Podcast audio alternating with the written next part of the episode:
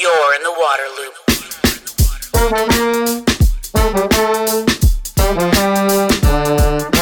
Waterloop, Waterloop, Waterloop. Hi, this is Travis with Waterloop. Water conservation is very important to me. I bet it is to many of you as well. That's why I have high Sierra shower heads in my house, and I'm really happy that they're a supporter of this podcast. They carry the EPA WaterSense label for efficiency, and they use 40% less water than conventional low flow shower heads. The model I use runs at only a gallon and a half per minute. And because of their unique nozzle design, patented that nobody else has, it maximizes efficiency of water and energy, but doesn't compromise on performance. You still get a very strong shower.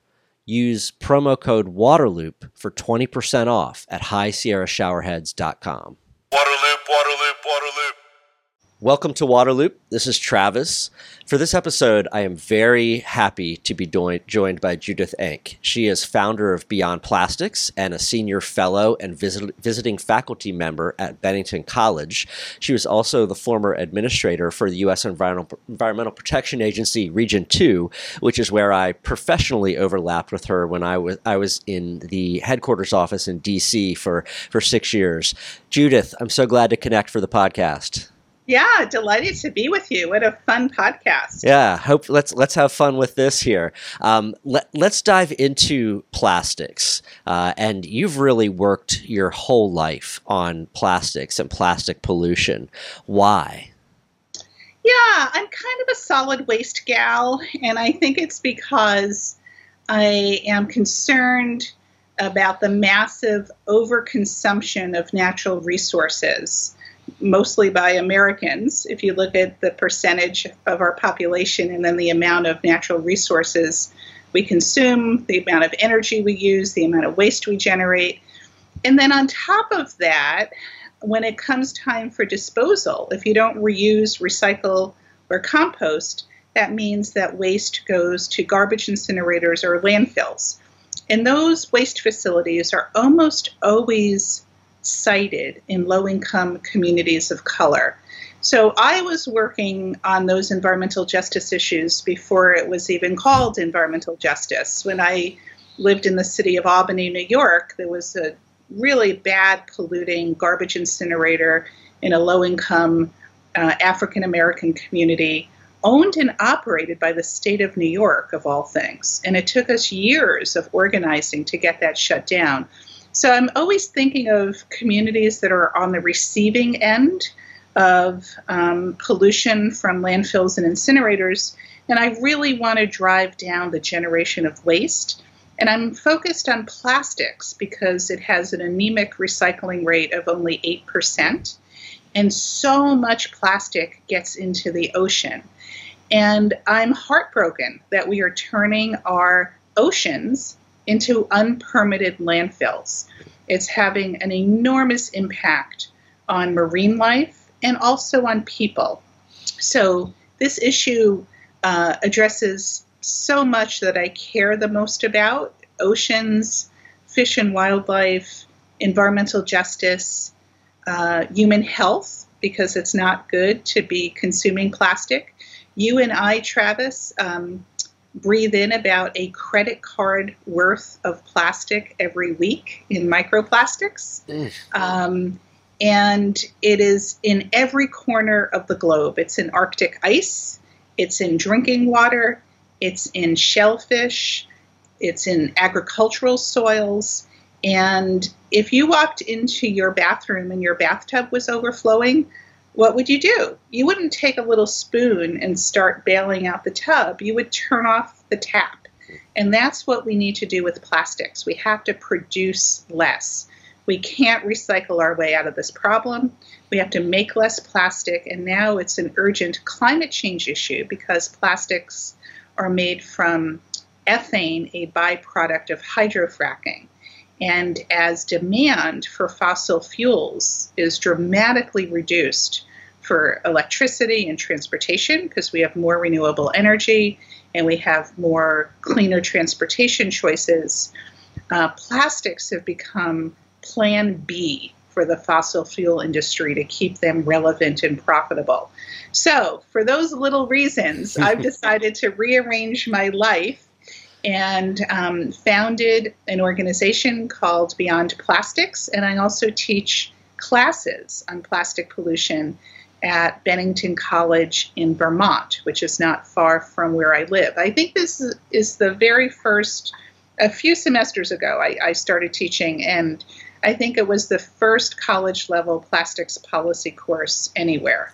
And it's been really enriching and fun to go on this policy journey with college students who have different ideas and more optimistic insights on how we get out of this mess. Yeah, fantastic. I, I want to dive into Beyond Plastics and, and what that that uh, your organization does, but I want to to chat about some of the things you mentioned because I, I share the heartbreak with you at just how polluted we have made the planet and the ocean. It's unbelievable when you look at the statistics of how much plastic is out there and how it has permeated, you know, every creature and every part of the environment. You mentioned where it's found. I think like at the in the deepest parts of the ocean, they've they've found the plastic as well. I never heard the thing about breathing in a credit card worth of of kind of microplastic floating in the air before. Um, that is stunning and terrifying. Um, you know, I I'm not a huge seafood person, but I also have started shying away from it more just because I, f- I think it kind of bio bioaccumulates in in seafood and fish, um, and that's that's frightening. Um, and I also think that stat you shared about recycling needs to be highlighted more for people. They figure, hey, I don't want plastic just going anywhere. I'm going to recycle it. I'm going to recycle every bit of plastic in my house, but that plastic that goes in your recycling bin, it, it's not all getting taken care of, um, and th- so there's issues there. You know. Um, yeah, and, and it's not our fault as consumers. We've been duped by the petrochemical industry. They've spent millions on advertising saying if you've got a plastic material, just toss it in your recycling bin. But they know that most plastics are not recyclable. And yet, you, if you notice, they try to shift the responsibility to the consumer. We shouldn't be litter bugs. Um, we need to be responsible consumers. Well, I'm pretty careful trying to avoid purchasing plastic in my own consumer choices, and I can't avoid it. Mm. Uh, and so we need big brands like Coke and Pepsi and Burger King and uh, Apple and Starbucks to make a commitment to reduce their plastic footprint. I think the public really wants that. People are feeling kind of helpless and guilty. And those are not two feelings that really inspire change. Mm. And so, you know, you and I used to work at a federal agency. It's kind of like when you go to see a surgeon, she or he will tell you you need surgery. When you come to me to talk about a problem, I say we need new laws and strong enforcement of the laws because we need systemic change. Individual action is nice, but it's not going to stem the tide of 9 million pounds. I'm sorry, 9 million tons, 9 million tons of plastic entering the ocean every year. And most of it is not on the surface. There was just a report that trying to remove plastics once it's out in the ocean is completely ineffective because the vast majority of the ocean falls down to the bottom of the seafloor. And it also you know will get ground up into little pieces of microplastics. So if you throw uh, a plastic water bottle a single-use water bottle in on as a form of litter it eventually gets into the ocean it's exposed to sunlight, it gets brittle, wave action, acts almost like a paper shredder. And that one plastic water bottle, which by the way, you don't have to use if you have very innovative invention here. yes, a glass, right? I, I uh, I've I've got mine as well. and some podcasts and videos I see, I see people with plastic bottles, and and one of the ones that bothers me the most is when I see press conferences for professional sports teams billion dollar franchises and they're sitting there with a plastic water bottle, right? I'm like, what are you doing? Be leaders on this stuff. Uh, yeah, those little things with people in the media really, really help. And so, because if you're not you know, and most Americans are fortunate to have clean tap water. There are more microplastics in bottled water than in tap water, for instance. So if you can avoid that single use plastic water bottle, um, you are helping to clean the ocean because when it gets into the ocean, it becomes microplastics. Yeah. One of the other things I, I people might be like, why are you obsessed about plastics? There's all these other types of pollution, all these other resources we're consuming, and things that are in consumer products. But you know, plastics just stay around forever. I, you know, that's one of the big, big problems here. Like paper will decompose, but plastic is around for hundreds of years. Yes. It's like You're I think I heard every plastic that's ever been manufactured still exists. Right, Right. unless it's incinerated, which then creates air pollution. But you're right; it's it, it sticks around for centuries. It's everywhere, and why I'm optimistic on this issue is I have not met a plastic pollution denier the way I have met a climate change denier. I mean, everyone knows it's a problem. You just have to walk down your street, look up in a tree in a city, you see plastic bags the disagreement comes on how do we solve this gargantuan problem, but at least we have consensus that it's a problem. Even the petrochemical industry acknowledges this, but unfortunately, their solution is to burn most of it and just keep producing massive, gargantuan amounts of plastic, which you know has enormous climate change implications and air toxics and implications. What we do at Beyond Plastics is we focus on every step production, use, and disposal. Uh, because you really need to look at all three steps to fully understand the enormity of the public health and environmental crisis that plastic is creating. Hmm. Um, you mentioned something a couple of times. Uh, still, we're going to dive into the details on Beyond Plastics, but I also uh, you mentioned how the fossil fuel industry is now ratcheting up plastic production as demand for fossil fuels has gone down.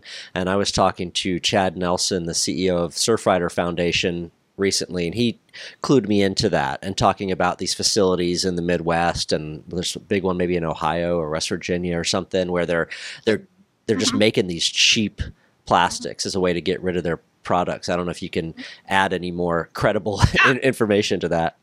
Yeah, hardly anyone knows about this. Um, these, what basically what happens is, if you are at a fracking well pad, most of the ethane, which is a byproduct of fracking, just gets vented into the atmosphere, which is a terrible thing.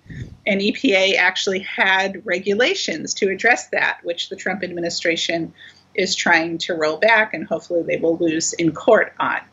Um, so, what the petrochemical industry has decided to do is to capture some of that methane through pipelines and send it to brand new ethane cracker facilities. It's a funny name. Mm. Basically, what they do is they heat the ethane at very high temperature and they crack it.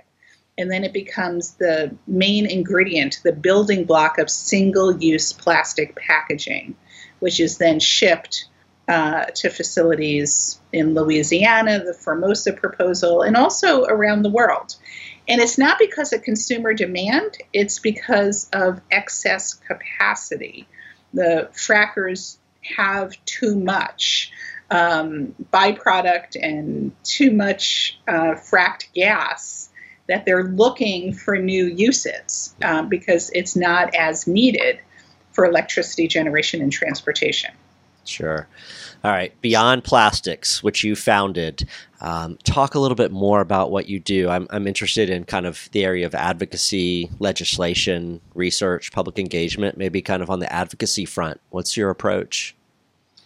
Well, the nice thing about Beyond Plastics is we're small and and flexible, um, and I'm free range. I like to kind of go where the action is, and so we have lots of new followers. Um, people can just go to beyondplastics.org and for free sign up to get our information. We weigh in where we feel like there's value add. Um, I'm not a slick Washington lobbyist, but I definitely am supporting uh, the Break Free from Plastic Pollution Act in, in Washington. We provide resources to community leaders who want to work on local policies. We developed um, a model bill called the Plastic Trifecta, which advocates in Vermont just passed statewide. It just took effect July 1. It bans polystyrene foam for food purposes, bans plastic bag, fee on paper bag, plastic straws only upon request. That will really drive down demand for single use plastics. Um, we provide technical assistance to people who are trying to figure out how to work on this issue locally. Uh, we spend a lot of time talking to reporters who, you know, quite honestly, I think one reason why the plastics issue is taking off, even during COVID, is because the media decided a few years ago to focus on the facts in a big way. So basically, we just push out facts and we don't do our own research. We push out other research that we think is accurate and credible. We work with college students. Um, my, I'm for the first time I'm teaching my plastic pollution class online, and anyone around the country can take it uh, starting September 17th. Uh, it's six consecutive Thursday nights, so I'll have a mix of students and community people. Registration is still open for that. Um, and pre COVID, I did a lot of public speaking, and so now I'm public speaking on Zoom. I haven't mastered. Yeah. But we're, we're just an information machine. That's awesome. Hey, listen, I'm I I believe in being an information machine. That's what I'm trying to do with this podcast is is just amplify and and be a microphone for others. So that's a critical role out there. Um, you know, you've mentioned students a couple times. You have students that are you know 18 to 22, uh, Generation Z, right? Um, what's what's their mindset? Are they are really fired up about this issue? Are they clued in? Are they pretty savvy? How do you find them? Yeah, I mean, they keep me optimistic. Um, they get their news from different sources. You'll be happy to know when I ask them every semester, I ask my new flock of students, where do you get your news from? Most of them say podcasts. All right. and, and I still um, require them to write a letter to the editor to local newspapers, which they're typically not familiar with. Wow. Um, so it's it's a different world on communications.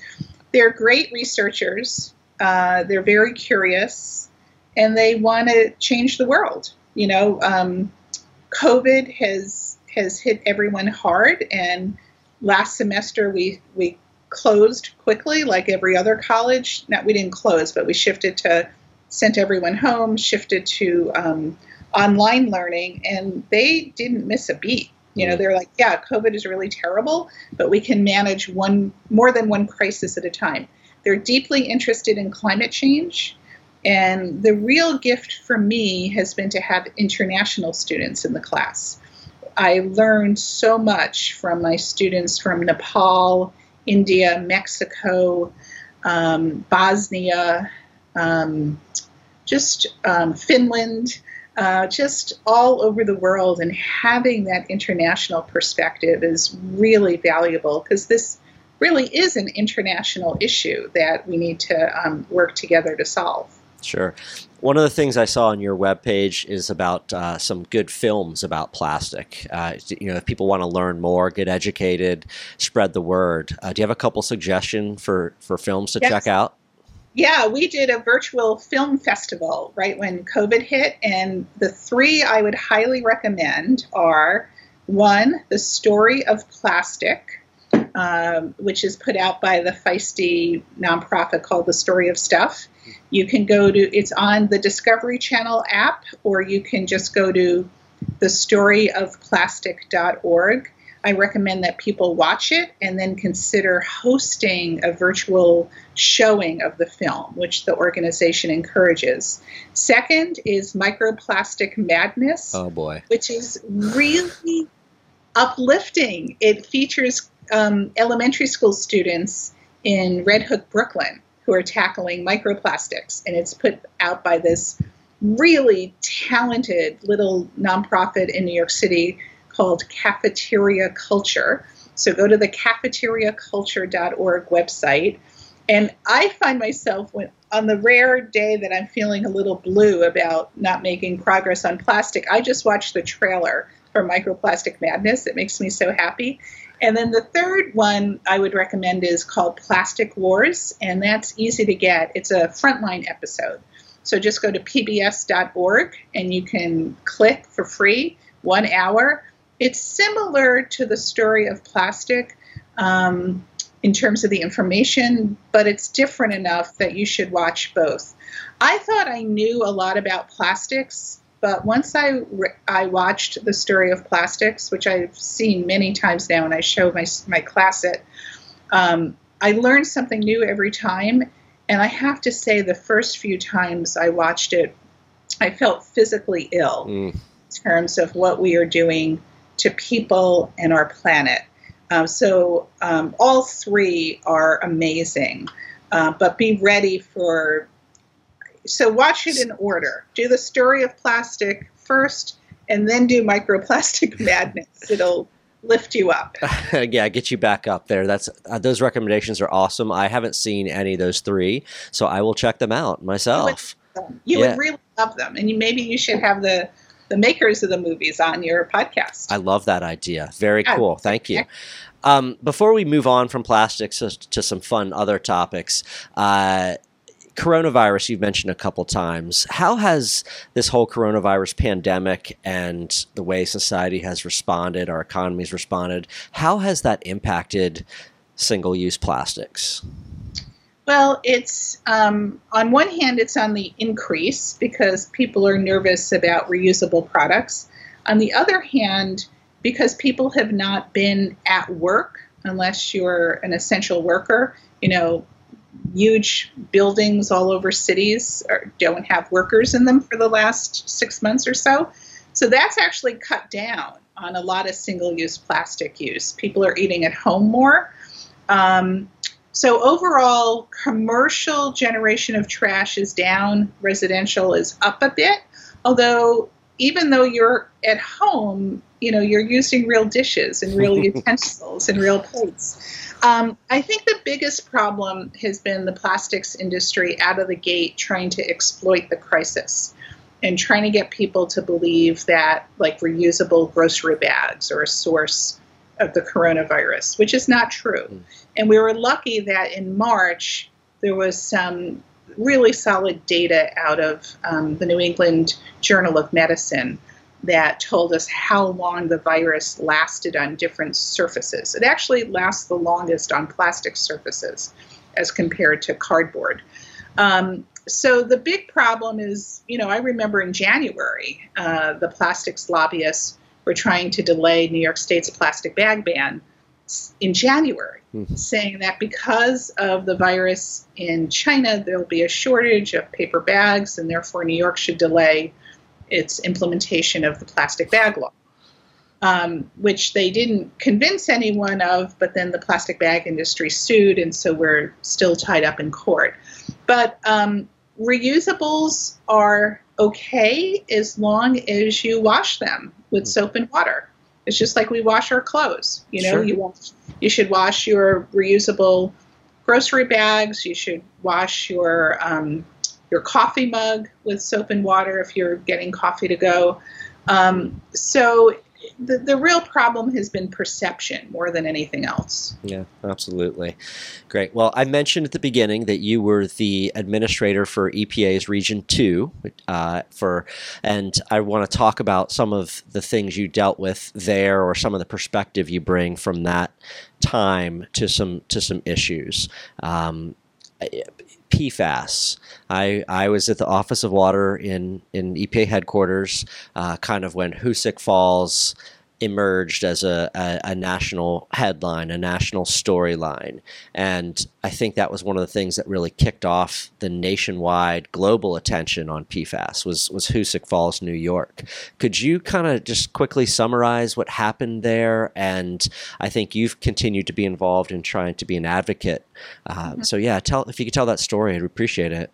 Sure. So I'm sitting at my desk one day at EPA, and a local government official calls me and asks if I have $3 million hanging around to give the village of Hoosick Falls to install carbon filtration on their drinking water supply. And I said, no, you know, we give all our clean water money to the states. Um, I'll I'll look around, but I know I don't have an extra three million dollars. What's going on in Hoosick Falls? I've never heard of this. What's happening? Why do they need to carbon fil- in- install carbon filtration on their public water supply, serving thousands of people? And I was told that there were high levels of PFOA in drinking water. I said, "You're kidding." I mean, I I happen to be from the county where Hoosick Falls is. It's about 45, not 40 minutes from my home. Um, I said, "I've never heard of this." Um, oh yes, we. This is a big problem. You know, there's a company called Saint Gobain, and they're very close to the wells of the public water supply. And so I said, "Well, how how long have has the state of New York and the county known about this?" 18 months. And I said, wait a minute, the levels you just told me far exceed the EPA drinking water advisory. Um, they were well over 400 parts per trillion in most of the samples.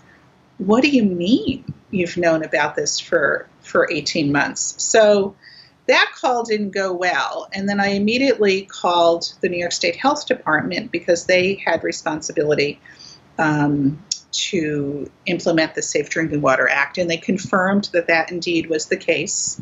Um, I'm sorry, I told that story a little wrong. It was the state health department who told me 18 months. Gotcha. Was, uh, oh wow. it was the county executive who told me it was a problem. She was looking for money. It was the state health department told me 18 months. And don't do anything, Judith, because we're in negotiations with the company to try to get them to offer free bottled water at the local supermarket. Huh. And it was the company who said, now you should all go out and try to get tax dollars to install filtration. Really bad strategic move on their part. Um, and I'll explain why. So, my first thing was you have to tell the public to stop drinking the water. It's not safe. You know, things come at us at EPA, and sometimes it's shades of gray, sometimes it's a close call. I always erred on the side of protecting public health, and this one was not even close. So, I strongly urge the state health department to tell people to stop drinking the water they wouldn't do that. I reached out many, many times also to the governor's office and said, You got to tell people to stop drinking the water, and then we'll regroup. We'll figure out how EPA can help on a cleanup. And they never would tell the public. So I did. I issued an EPA news release. It was run by your office as well. I wasn't going rogue and urged the residents to stop drinking the water. After that, things really started clicking and happening. Uh, the company, the uh, Saint Gobain, did make free bottled water available in the supermarket. But I think what they didn't understand is yes, we needed to deal with the immediate issue of getting clean water to people, but we also needed the legacy of contamination to be cleaned up. And so that site has now become a state Superfund site, a federal Superfund site, it's going to cost the company probably hundreds of millions of dollars to clean up.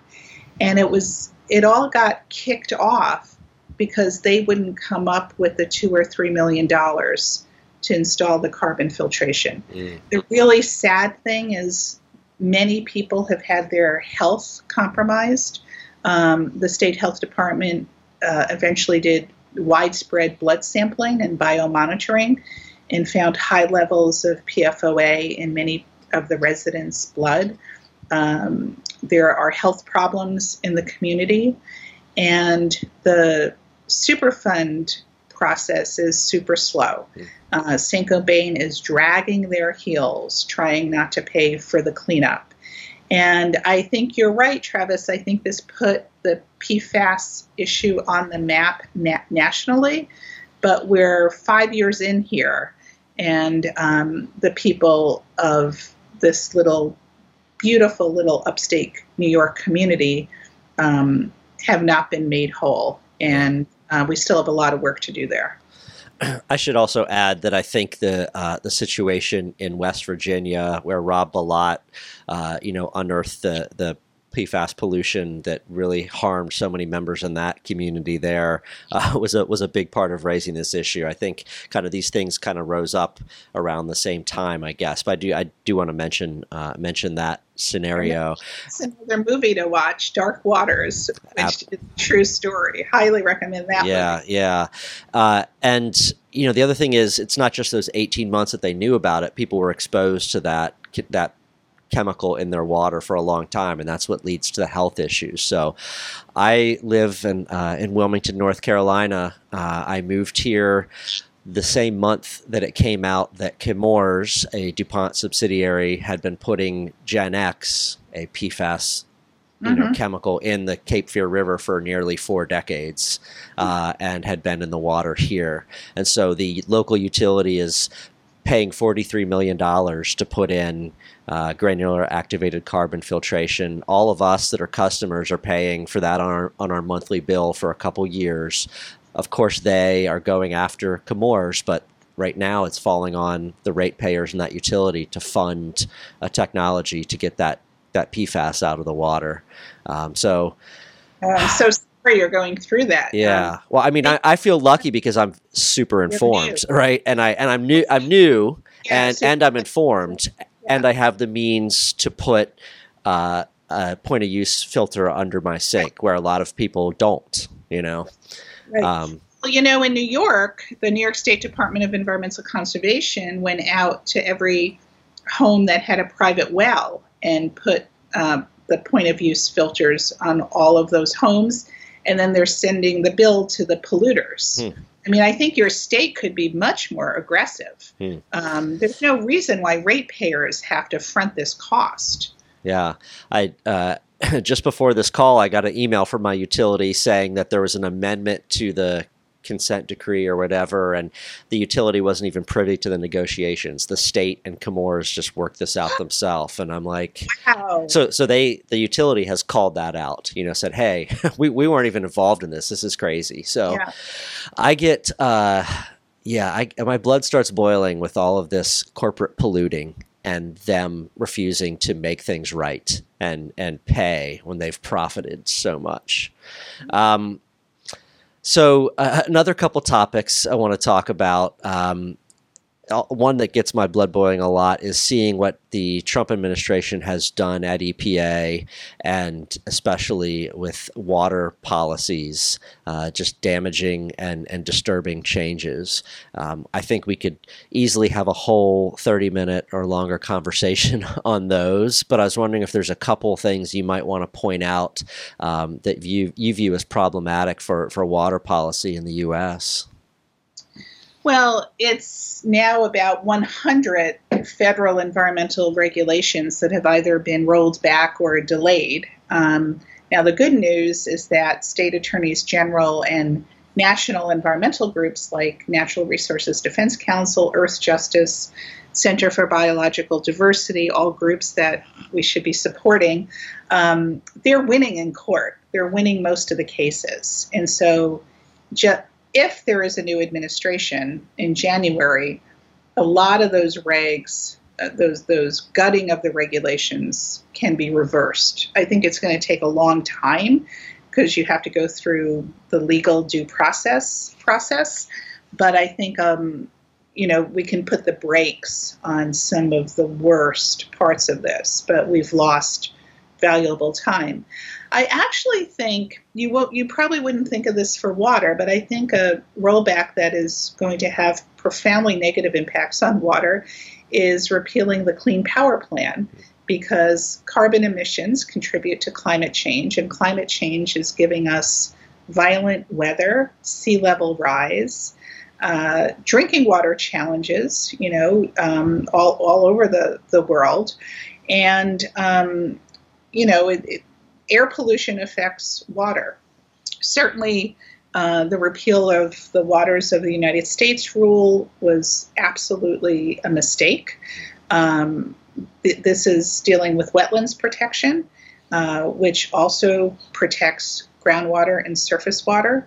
Um, some of the rollbacks in the pesticides arena is a mistake because a lot of pesticides contaminate groundwater and surface water.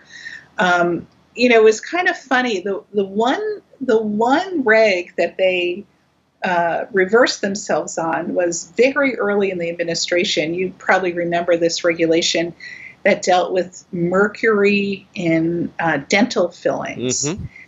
Um, many states had already required dental offices to have capture devices, so you're not spitting mercury down the um, down the sink at your dentist office. And I know the Office of Water worked really hard at the end to get this over the finish line. And the Trump administration, and remember that guy Scott Pruitt, um, EPA administrator, they just blindly went to repeal everything. And on that one, the dental society said, wait, wait, wait, we like this. Don't repeal it. And I think it was the only regulation that they backtracked on and allowed to take effect. Hmm. Um, you know, and then the other thing is just the uh, attack on science at EPA, and it's led to hundreds, if not thousands, of really talented career staff to leave. So it's going to take a while to put Humpty Dumpty back together again. Um, you've got you- you've got the to-do list. You've got all the regs that have been gutted, so you have to get them back. And I would recommend that you not put them back exactly as is. You have to hit the refresh button, see if there's an opportunity to make them more effective. And you know, one thing I always believed and said when I was at EPA Region Two is we want strong regulations, but we also need them to be clear, particularly for small businesses. A small business shouldn't have to hire their own engineering firm to understand what their legal responsibilities are. So, I know that's something that the Trump administration actually could have done that was helpful, but instead they came in with a sledgehammer. They, they should have come in with a more surgical approach at efficiency um, and making it easier for companies to comply. That doesn't mean you relax the standards, it means you provide some clarity. So, you know, a small business doesn't have to hire a lawyer and an engineer on their dime. But um, if there is a second Trump administration, I honestly don't know what we're going to do. Um, I think the drinking water, surface water, uh, resources are, are going to really suffer. Yeah. Uh, one of the regulations that um, also upset me to see go backward is, um, you know, the Office of Water put out uh, rules for power plants and the discharge of a lot of heavy metals and other toxins into waterways. Um, these, you know, plants, power plants that are kind of on the eastern you know this side of the Mississippi and are responsible for huge amounts of these these toxins, heavy metals, really bad bad stuff for public health um, in in waterways. Like it's just horrific to see that kind of thing. Be like, nope, go ahead, keep doing that. Um, so Well, the good news is something like that would not will not be that complicated to reinstate.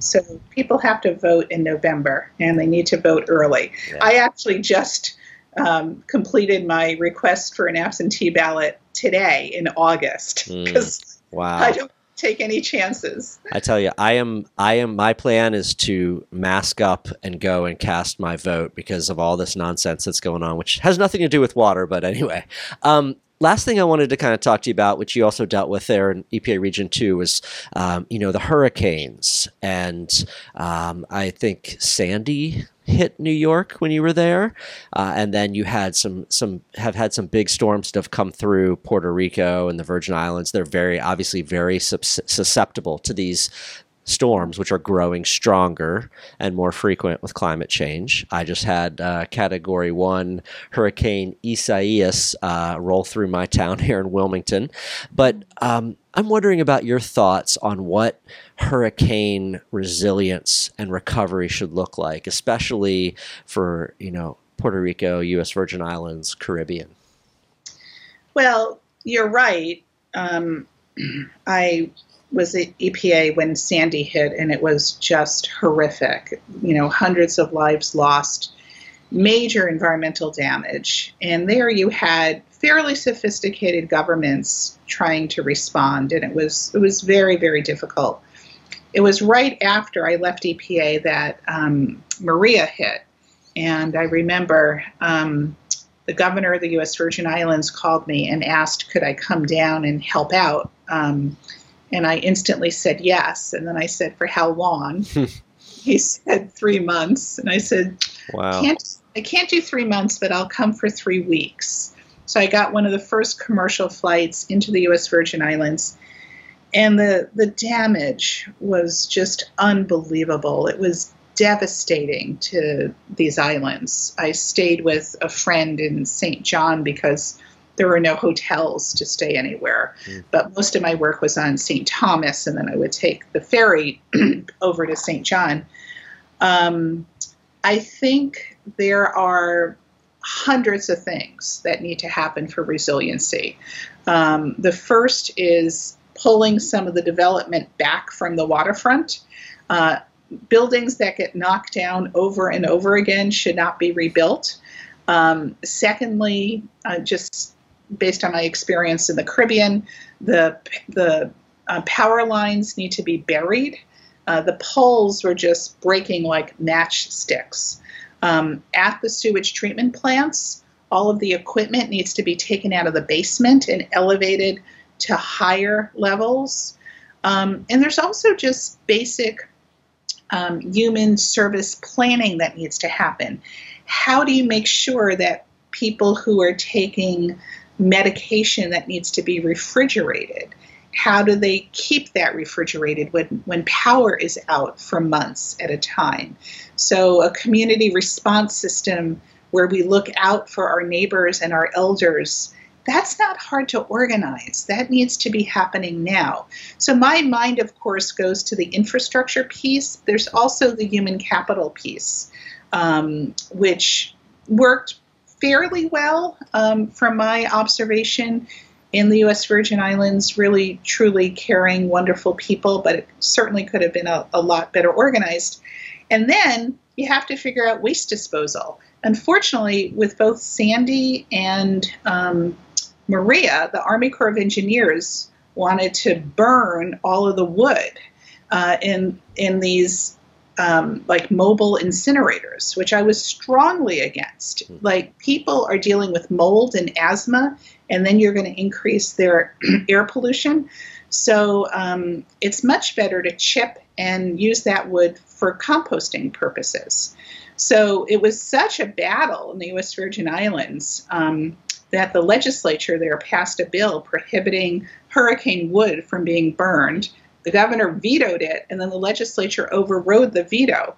So in the U.S. Virgin Islands, that debate doesn't have to happen again. But it's, I think, very irresponsible for the Army Corps of Engineers, a federal agency, to be pushing polluting cleanup strategies like that. So you know, I know lots of money has gone into resiliency planning, but until you've lived through a couple of those storms, um, you see that a lot of those plans just kind of sit on the shelf. Yeah. Uh, so it's, um, you know, these storms are going to get worse. And so, uh, and we've lost the last four years pretty much, three and a half years. So we have to get back to building resilient communities. Yeah, and I know one of the challenges with that is the the money required to to rebuild this infrastructure when the damage is so extensive.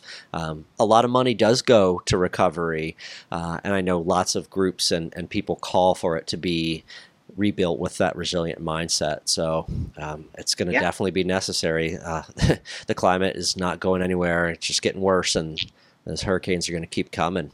Um, Yeah. A lot of great recommendations, though. Good, good common sense steps uh, to be taken. Uh, Judith, it was awesome to connect with you.